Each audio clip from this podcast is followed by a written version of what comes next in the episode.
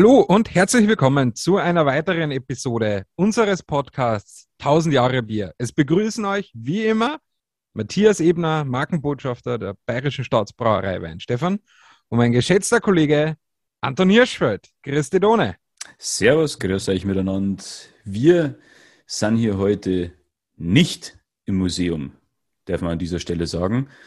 Die Pandemie hat auch uns erwischt und deswegen gibt es die Homeoffice-Version dieser ganzen Geschichte, dieses Podcasts 1000 Jahre Bier. Seht es uns nach. Wir gehen da kein Risiko ein. Wir bleiben da auch daheim. Die Digitalisierung ist ja auch in der ältesten Brauerei der Welt angekommen. Und ähm, nicht nur in unseren Produktionsmethoden, sondern auch äh, bei sowas. Und wir haben unsere Mikrofone zu Hause und wir machen das halt jetzt über, über ein Online-Meeting. Und äh, ich denke, das passt. Genau, und grundsätzlich ist ja immer so, ist ja auch wie beim Bier so, es kommt auf den Inhalt an. Und wir hoffen heute, dass wir einfach oh, der war nicht besondere, schlecht. der war nicht schlecht, gell? Also, ja, gut, äh, gut. Wir Bin hoffen Fan. heute, äh, dass wir eigentlich was ganz Besonderes bieten können. Und zwar, nachdem ja heute, und mit heute ist natürlich nicht der Tag gemeint, an dem wir das aufnehmen, sondern der Tag der Veröffentlichung dieses Podcasts, der Tag des Bieres ist, der 23. April, haben wir uns gedacht, letztes Jahr haben wir über das Reinheitsgebot gesprochen und haben äh, ganz viel über unsere Biere gesprochen, die natürlich alle nach dem Reinheitsgebot gebraut sind und warum das so was Besonderes ist. Und heuer haben wir gedacht, drehen wir doch den ganzen Spieß einfach mal um. Jetzt geht es um Biere, die nicht nach dem bayerischen Reinheitsgebot gebraut worden sind. Ganz, ganz was Spezielles, ganz was Besonderes. Und da muss ich dich gleich mal fragen, als jemand, der in Weinstefan studiert hat, äh, groß geworden ist, klangst du überhaupt Biere an, die nicht nach dem Reinheitsgebot gebraut worden sind? Das ist eine äußerst berechtigte Frage. Und ähm, natürlich. ich äh, bin da open-minded, wie man so schön heute neudeutsch sagt. Also ich bin da ganz offen dazu. Aber natürlich muss man auch ganz ehrlich sagen, man muss das ein bisschen einordnen auch. Ja? Also, aber erst einmal Reinheitsgebot. Was heißt das? Wir ganz kurz zusammengefasst. Ähm, also am 23.04., und deswegen ist es ja der Tag des Bieres, äh, ist 1516 von den bayerischen Herzögen das Reinheitsgebot erlassen worden. Und das hat er gesagt, da darf ins Bier nur Gerste, Wasser und Hopfen rein. Und das war so quasi mehr oder weniger die erste Lebensmittelverordnung, die es je gegeben hat, um zu sagen, ja, das soll da rein und nichts anderes über die Entwicklung des Reinheitsgebots und, und die, die ähm, Gründe, warum das erlassen worden ist, das ist heute nicht Thema. Aber wie gesagt, das ist heute so quasi mehr oder weniger noch in Kraft, weil es kam ja noch die Hefe hinzu als, als Zutat, die hat man dann später hinzugefügt, weil die Hefe war ja schon immer dabei, weil ohne Hefe kein Bier. Nur hat man das, sagen, halt das ist ja nicht gewusst. Schon immer drin gewesen. Genau, das hat man damals halt nicht gewusst. Und ja, passt. Also äh, tut man halt jetzt statt den drei Zutaten von 15, 16 halt noch die Hefe dazu und das ist halt das Reinheitsgebot. Und ähm, damit bin ich ja sozialisiert worden als Biertrinker und als Brauer, dass das quasi die Basis ist, wie wir hier im alpenländischen Raum, also in Österreich ja genauso, aber in Bayern, in Deutschland, einfach Bier verstehen. Dass es halt einfach Malz ist, dass es äh, äh, Hopfen ist, Wasser und Hefe und das war's. Ja. Und ähm, das hat halt natürlich auch viel mit Tradition zu tun oder wie man halt ein Produkt versteht. Ja? Mit Brot ist es ja vielleicht sogar ähnlich. Also es gibt, wir verstehen Brot halt ganz anders, als es jetzt die Franzosen tun oder die Amerikaner oder äh, Menschen in Asien. Also die Definition ist immer ein bisschen andere und das ist halt unsere Definition von Bier. Und Biere außerhalb des Reinheitsgebots gibt es ja auch. Es gibt ja verschiedenste Bierkulturen weltweit. Und äh, deswegen bin ich da ja auch offen und trinke die ja auch ganz gerne. Aber es gibt da für mich schon auch verschiedene Level, sage ich jetzt einmal. Ja, also ähm, ich muss ähm, da halt schon äh, sagen, Biere außerhalb des Reinheitsgebots, da gibt es für mich Kategorien, wo ich sage, äh, da teile ich die ein. Und das ist mal als allererstes mal zum Beispiel sowas wie ein original irisches Stout, das ja auch mit unvermelzten Hafer gebraut wird eigentlich in seiner, in seiner Urversion. Ähm, das würde zum Beispiel nach Reinheitsgebot nicht brauchbar sein. denn man darf kein unvermelztes Getreide verwenden, sondern nur vermelztes Getreide. Aber das finde ich ja trotzdem nicht schlimm. Das ist halt einfach nur ein Stout nach irischer Tradition gebraut. Und die haben das immer schon so gemacht und das ist trotzdem ein toller Bierstil und schmeckt trotzdem gut.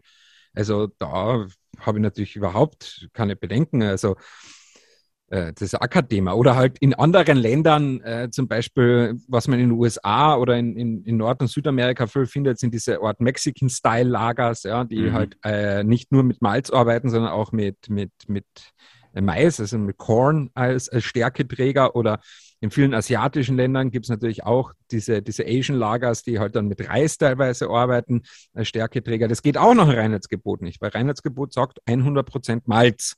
Hm. Also vermelztes Getreide. Ähm, und wenn sogar untergärige Biere sind, ausschließlich Gerstenmalz. Ja.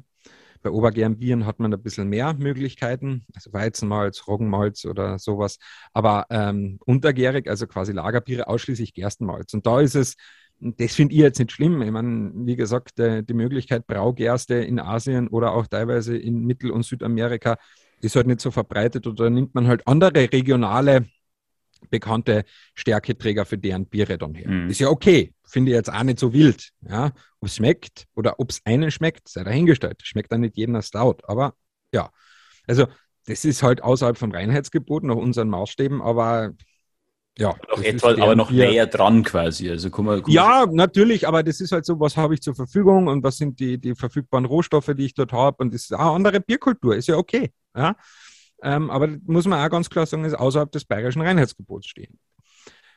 Das ist so die eine Kategorie. Dann gibt es für mich persönlich noch eine weitere Kategorie und das sind Biere mit so besonderen Zutaten, die mhm. vielleicht schon ein bisschen abgefahrener sind. Also zum Beispiel schauen wir nicht weit weg nach Belgien, Donau. Ne? Wir haben ja den Podcast gehabt mit dem ähm, Florian Lehnhardt, wo es um die Weißbiersensorik geht. Da mhm. haben wir mhm. ein bisschen über internationale, sage ich mal, Biere mit Weizen gesprochen, so wie die Witbiere in Belgien. Ne? Ähm, da gibt es dann teilweise mit Gewürzen und Orangenschalen zum Beispiel, wenn ich gemacht oder die Sauerbiere oder Kirschbiere, äh, äh, die es auch in Belgien gibt. Ja? Also diese äh, Fruchtbiere aus Belgien, ah, dort traditionell und, und, und tief verankert in der belgischen Bierkultur mhm. und super interessant, super spannend. Also schmecken mir auch teilweise total gut. Ähm, oder auch nachher so Sachen so, ähm, in, in Estland gibt es eine, eine Brauerei, Bojala, die haben mal so Holzbiere gemacht, wo sie so mit Tannenzapfen und so weiter gearbeitet haben. Auch am Anfang total, ja, komisch, aber war auch nicht ganz uninteressant. man merkt, Oder es ein bisschen exotischer. Oder in England, ohne, gibt es auch die Samuel Smith Brauerei. Samuel Smith. Gott, ich bin so schlecht in diesen 3H. also die Samuel Smith Brauerei in, in England, die macht äh, zum Beispiel mit Bio-Schokolade oder Bio-Kakao, haben die so ein Stout hergestellt, das total schokoladig schmeckt. Super cooles Bier. Ähm, also äh, ja, das sind halt dann so besondere Zutaten.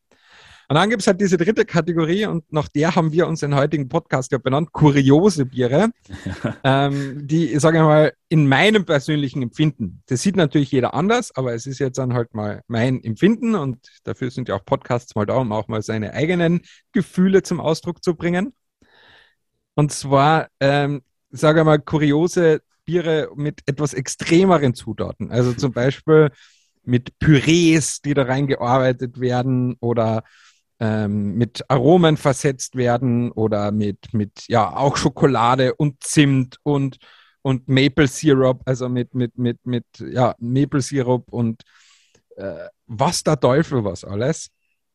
Und in den USA sind die gerade ja bekannt als Pastry Beers oder, oder, oder Puree Beers oder wie auch immer. Also so ganz abgefahrene Hybrid-Bierstile, wo es so quasi chocolate infused new Imperial Russian Stout with Maple Syrup, was der Teufel was alles. Also Komplett die, die ja, Pastry halt, die halt wie, wie Konditoreiprodukte quasi zusammengewürfelt sind in ihrer Rezeptur und die auch ganz individuelle und abgefahrene Brauverfahren dann teilweise haben.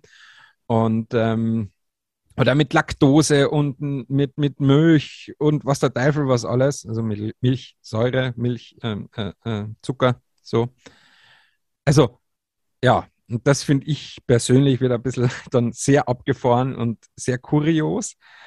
Und ähm, ja, und deswegen haben wir uns diesen, diesen Podcast-Topic heute ausgesucht, weil wir ja vor einiger Zeit genau solche Biere äh, verkostet haben, gell? Das war genau der Punkt. Da habt ihr mich ganz schön überrascht. Also da, ich bin ja davon ausgegangen, das war ja der, der, der, Anlass, warum wir diese Verkostung gemacht haben, ganz kurz zum Hintergrund. War, dass unsere äh, Freunde von der Städtebäcker Brauerei uns nämlich ein Probierpaket geschickt haben und wir da diese, diesen Champion des Hobbybrauerwettbewerbs, diese Hopfenweiße damals äh, verkosten durften. Die und super war übrigens. Die wirklich super ein, war. Eins Weizenbock. Eins Weizenbock, fruchtig und komplex, aber trotzdem süffig. Entschuldigung, dass ich die jetzt unterbrochen habe. Gar, kein Thema. Aber, aber ein so ein würdiger Sieger. Also an, an Jens und Dennis in Störtebeck, bei der Störtebecker. Äh, toll, dass sie sowas organisieren. Wirklich, wirklich schönes, großartiges Produkt ja. und herzlichen Glückwunsch an die Sieger. Absolut, absolut. Sei, sei hiermit auch gewürdigt. Also das ist, ist ja nicht nur im Vorbeigehen produziert. Ähm, deswegen to ganz tolles Bier. Aber das war eben der Anlass, dass wir uns mal wieder ähm, zusammengesetzt haben und dann mal wieder ein bisschen verkostet haben. Und da waren dann, da waren dann aber verrücktere Sachen dabei. Unter anderem eben zwei dieser ja, Pastry Beers. Genau, da hat unser US-Manager Tim Lynch äh, das letzte Mal in, hier war, uns in Dosen ein paar verrückte Biere mitgebracht. Äh, mit dem Zitat Weird Stuff, Boys, Weird Stuff. Ja.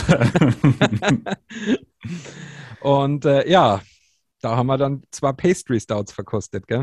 Und das war, das war tatsächlich was, du hast das super gesagt gehabt, das wäre, wenn Starbucks ein Bier brauen hat. ja.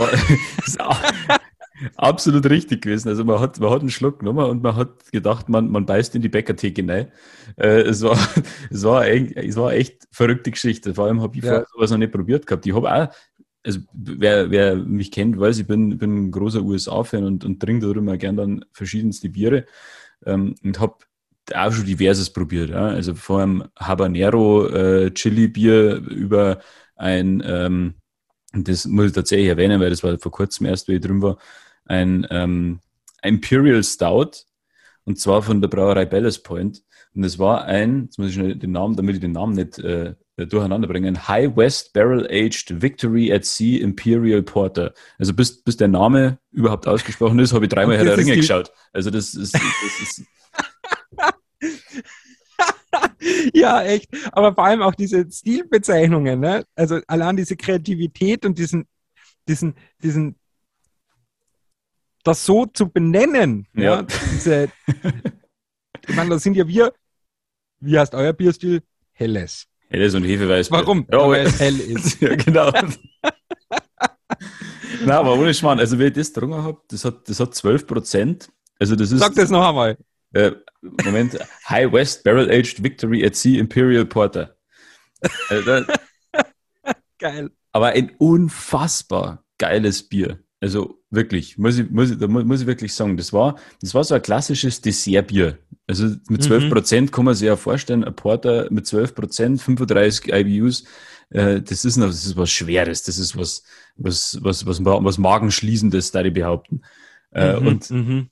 aber unfassbar geschmackig mit Karamellnoten, mit, ein bisschen, bisschen was Rauchiges durch dieses Barrel Aged hat's gehabt, äh, dunkle Schokolade, ein bisschen äh, äh, noch, noch so Röstaromen noch mit drin. Also ein unfassbar geiles Bier. Aber ich habe mir gedacht, was trinke ich hier eigentlich? also, war, ich war komplett geflasht. Also dann dieses leichte, durch diese Röstaromen, so dieses leichte Kaffee-Feeling durchkäme, wie mit so einem Schuss Vanillesirup noch drin.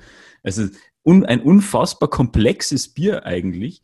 Ähm, wo ich mir dann danach gedacht habe, also ich habe, glaube ich, mit Sicherheit jetzt ein herausragendes Bier getrunken, aber was das genau ist, weiß der Teufel. Keine Ahnung.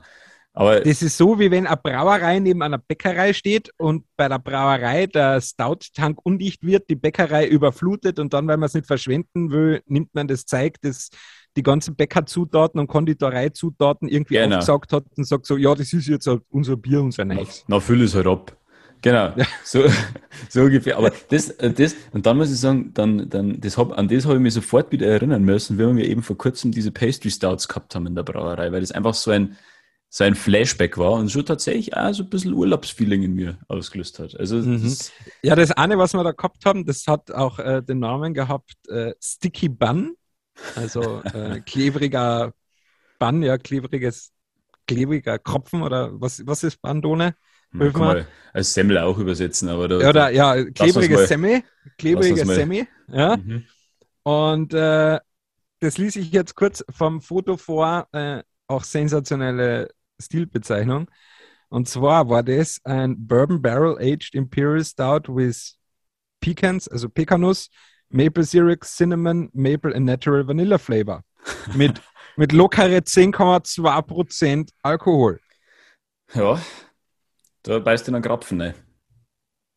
Ja, das, ja, war, das, das war eh zur Forschungszeit, also hat es ja. eh passt quasi. Äh, aber, passend, ja. boah, ja. Es war, es war wirklich faszinierend. Hat jetzt mit meinem Bier empfunden wenig zu tun gehabt. Muss ich ganz offen sagen. Also ja. ich habe das jetzt nicht mehr als Bier empfunden, sondern eher mal vielleicht als ja super auf Malzbasis basierendes alkoholisches Spaßgetränk, ja, das mhm. man, wo man sich so eine Peintdose, also knapp nur ein bisschen mehr als 0,5 Liter, mal teilt mit einem Spätzle, so wie wir zwar, ja. Genau.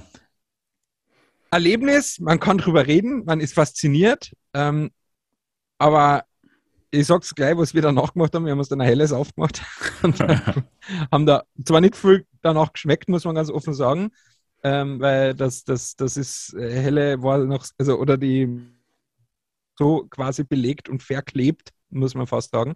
Ja. Haben wir uns echt auf das helle dann. Aber es ist wirklich, es war in dem Moment, wo ich mir gedacht habe, so, okay, wenn es da diese super abgefahrenen Kaffeekreationen bei diesen großen Kaffeeketten mittlerweile anschaust. Ja. Äh, das ist so, also wenn die Bier brauen würden, dann wird sowas dabei wahrscheinlich rauskommen. Absolut. Oder, oder ja. Absolut. Also, und, ja, und deswegen, es, es ist wirklich kurios gewesen, sagen wir so. Deswegen äh, ein, guter, ein guter Titel. Absolut. Für den Podcast. Absolut. Und da hat man dann auch gemerkt, durch das, wie du gesagt hast, dass wir dann auch wieder zurückgegangen sind, gleich noch zum, zu, zu unseren äh, Bieren dass man dann trotzdem diese, diese klassischen Bierstile einfach zu schätzen weiß und das ist immer diese Go-To-Biere sind. Mm. Und da kannst du echt ja, viel Leute auf der Welt fragen danach. Und das, und das werden dir jeder, der Bier trinkt, wird dir das bestätigen normalerweise. Ja, so Go-To-Bier, das immer geht und so. Und vielleicht liegt das einfach an, an, an meiner, sage ich mal, Biersozialisierung, nennen wir es mal so. Also so wie ich Bier kennengelernt habe oder wie ich für mich Bier definiere. Und das ist halt mal einfach, ja, nach dem bayerischen Reinheitsgebot. Das habe ich nicht nur so gelernt an der Uni, sondern ja, so stelle ich mir halt einfach Bier vor. Und wenn ich jetzt sage, okay, ich kann nur noch zwei Bier auf der Welt trinken, dann war das ein Weißbier und ein helles. Ja, das, so ist mein Geschmack einfach. Ich meine, ich schätze diese Sachen auch. Definitiv. Sie sind spannend, sie, sie sorgen für Aufsehen und, und so. Ähm, ist aber jetzt von dem Empfinden, wie ich mir Bier vorstelle, schon weit weg. Interessante ja. Getränke, aber ja, man kann halt da wirklich außer ein paar Schluck, kann ich davon nicht trinken. Aber es gibt sicher äh, viele Leute, denen, denen das gefällt. Ich meine, es gibt ja einen Markt dafür anscheinend. Definitiv. Und da zitiere ich immer meinen Vater, der sagt, der Herrgott hat einen großen Tiergarten, da soll es für alle was geben und das passt. Ja.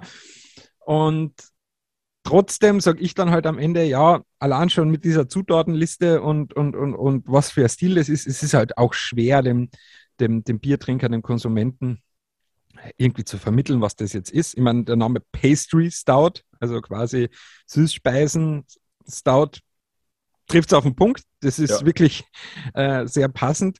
Aber trotzdem ist natürlich für mich, und da muss ich jetzt ein kleines Statement schon am Ende machen, halt natürlich Biere nach dem bayerischen Reinheitsgebot, da weiß man halt auch, was man kriegt. Ja, also Stimmt, es sind halt jetzt nicht diese abgefahrenen Stile, das ist halt ein helles, ein Weißbier und das Weißbier in seinen Ausprägungen von Bock bis alkoholfrei oder dunkel bis Kristall und dann halt helles Pils, Festbier, Kellerbier, ja, Doppelbock, was es halt so gibt. Hat man auch eine große Bandbreite und Klaviatur, aber doch sehr straighte Biere, die wahnsinnig gut schmecken, in meinem Empfinden nach, die sehr süffig auch sind, geradlinig sind. Und das macht einfach die Geradlinigkeit, glaube ich, der bayerischen Bierstile aus. Und ähm, ja, es ist quasi ein Clean Label Produkt, wie die Martina Gastel schon gesagt hat in unserem allen ersten Podcast. Mhm. Bier nach dem bayerischen Reinheitsgebot ist das, was ist eigentlich mehr trendy, als es je zuvor war. Und zwar, es ist ein Clean Label Produkt. Man weiß, was man bekommt. Es hat diese vier Zutaten. Und ähm, für mich als Brauer auch natürlich so ein bisschen auch die Herausforderung nach dem Reinheitsgebot zu brauen, weil ich zitiere da gern den Herrn Professor Nazis aus unserem Unternehmensfilm von der, von, von der Brauerei wo er ja zitiert wird, dass es schon eine größere Herausforderung ist, nach einem Reinheitsgebot zu brauen. Aber genau das ist ja das, was, was, was uns antreibt jeden Tag und was wir ja wollen und, und, und was uns ausmacht. Ja? Und, und ich zitiere weiter, und darauf sind wir ja auch stolz.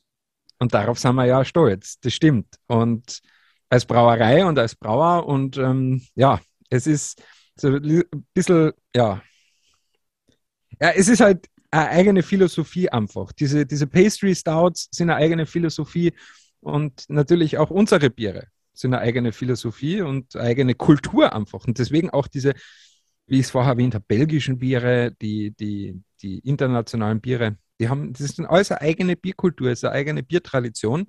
Und ja. Definitiv. Und die, wie du gesagt hast, die Geschmäcker sind verschieden. Und deswegen braucht man sich auch nicht scheuen, auch als Liebhaber der klassischen Bierstile, ähm, den Horizont zu erweitern. Nicht im Sinne von, wir müssen jetzt unbedingt in der Bayerischen Staatsbrauerei Weinstefan ein Habanero Chili Big Mac Bier brauen, sondern Big Mac Bier. was weiß ich, auf was für Ideen die Leute kommen. Ja, ja. Aber, aber in diesem Sinne, dass man sagt, man weiß, was alles passiert auf der Welt und es sind unfassbar spannende Produkte dabei, die einfach wo es einfach Spaß macht, die zu verkosten, darüber zu diskutieren. Das ist dann, mhm. das ist einfach ein Erlebnis. Und das ist das, was mir so gefällt an der ganzen Geschichte. Auf der einen Seite haben wir das Reinheitsgebot, wo ich weiß, das ist unsere Art, Bier zu brauen, das ist unser Ding, das ist dieses klassisch bayerische Mir sein Mir. Äh, aber da kommen unfassbar schöne Biere raus. Aber ab und zu schadet es auch nicht, wenn man über den Tellerrand hinausblickt und schaut, was auf der Welt so gibt, weil Bier einfach so vielfältig sein kann. Genau so ist es. Und ähm, du hast es echt schon gesagt, wir sind halt einfach mir und das sind unsere Biere. Und ähm, ich glaube, darauf können wir und sollen wir auch stolz sein. Und es ist auch okay, wenn es andere Sachen gibt. Absolut. Aber ich muss ganz ehrlich sagen, das, was du vorher schon gesagt hast, ähm, das finde ich gut. Äh, Go-To-Biere ist ein schöner Ausdruck. Da weiß ich, was ich kriege, da weiß ich, was ich habe. Und ähm, ja, ich kann es halt einfach fast immer. Definitiv. Das ist ein hervorragendes Schlusswort. Liebe Zuhörer, vielen, vielen Dank, dass ihr wieder dabei wart. Wir wünschen euch noch einen wunderbaren Tag des Bieres oder wenn ihr den Podcast in den Tagen danach hört, lasst es euch schmecken und schaut eben gerne mal über den Tellerrand hinaus. Macht es gut. Bis dann. Viert euch. Servus.